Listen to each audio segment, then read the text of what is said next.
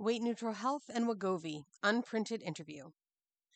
This is the Weight and Healthcare newsletter. If you like what you're hearing, please consider subscribing and or sharing at weight and healthcare dot com. I was recently asked for an interview by a reporter who was writing about Novo Nordisk's new weight loss drug. I sent a long answer via email, and then we did a thirty-minute phone call. The quote that appeared in the article didn't come from my email interview or the phone interview, but rather from a piece I had written here. The article itself makes almost every mistake I warned the author against and quotes researchers and doctors, several of whom take payments from Novo Nordisk and other companies trying to get into this market, making sweeping claims that are not supported by evidence. One of the most ridiculous being a researcher who acknowledges that the research credits weight loss with the health changes without pointing out that they can't separate whether the health changes were actually due to the behavior changes that preceded both the health changes and the likely short-term weight loss. He then claims that, quote, it's very unlikely, end quote, that weight loss is not the, quote, primary contributor to health changes, and to prove his point, he cites a weight loss study of thirty-three people conducted by a group of people who have all pinned their careers on the weight loss paradigm that, wait for it, doesn't separate the effects of behavior changes from weight loss.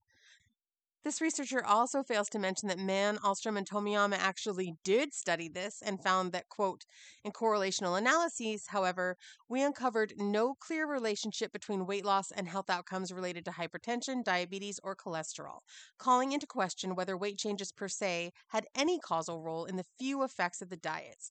Increased exercise, healthier eating, engagement with the healthcare system, and social support may have played a role instead, end quote. I have a full breakdown of that study on weight and healthcare dot com. I'm not going to break down an article that makes all the same mistakes I talk about all the time.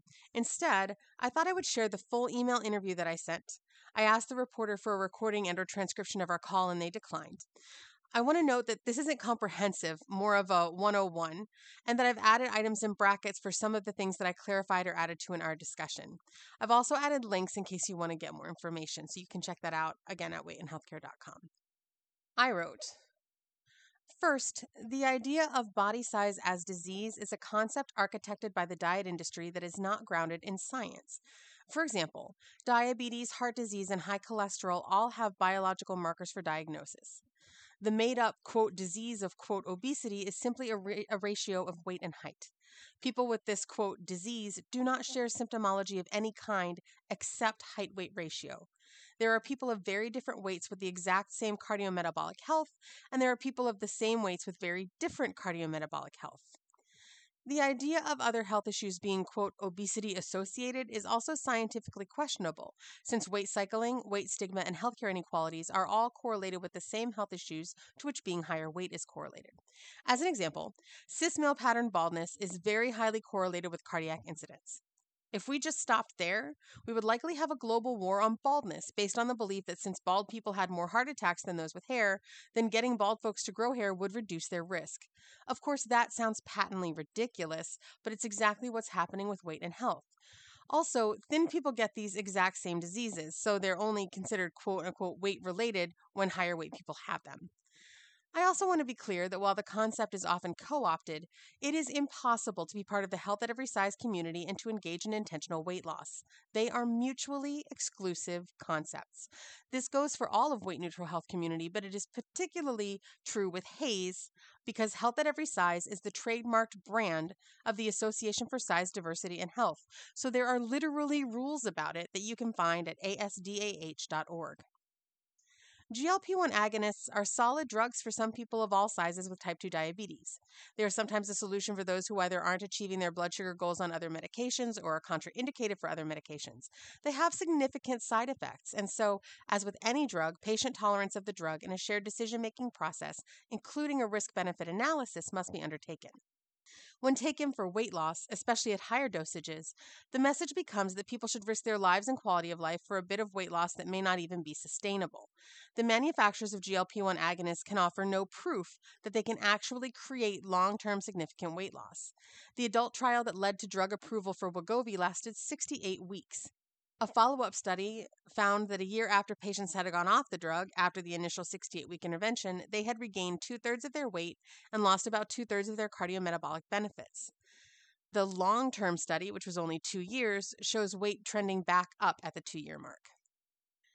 Novo Nordisk's staggeringly profitable solution to this is for patients to stay on the drug for life.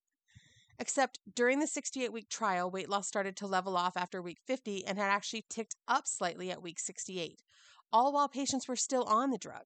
There is every chance that patients will regain the weight even if they remain on the drug long-term. Further, there were significant side effects just within the sixty-eight weeks. We have no idea what the side effects might be of taking this drug, which, remember, can be up to a double dose of the type two diabetes medication for the rest of people's lives.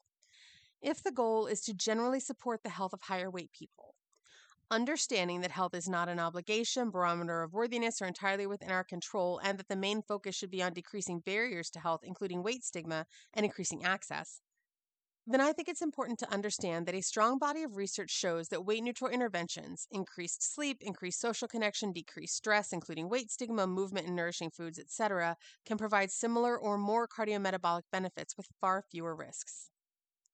I think it's also important to remember that Novo Nordisk was not just one of the pharmaceutical companies who put profit over human life by price gouging on insulin, but was arguably the most aggressive about doing that. I think that we are seeing them put profit over human life again with their absolute marketing blitz of this drug following a promise to their shareholders that Wegovy would have the fastest ever post-F D A launch and double their, quote, obesity sales by twenty twenty-five. Worse, they are co-opting the language of weight-neutral health advocates to do it. Did you find this post helpful? You can subscribe for free to get future posts delivered direct to your inbox, or choose a paid subscription to support the newsletter and get special benefits. Go to weight and healthcare dot com and click subscribe.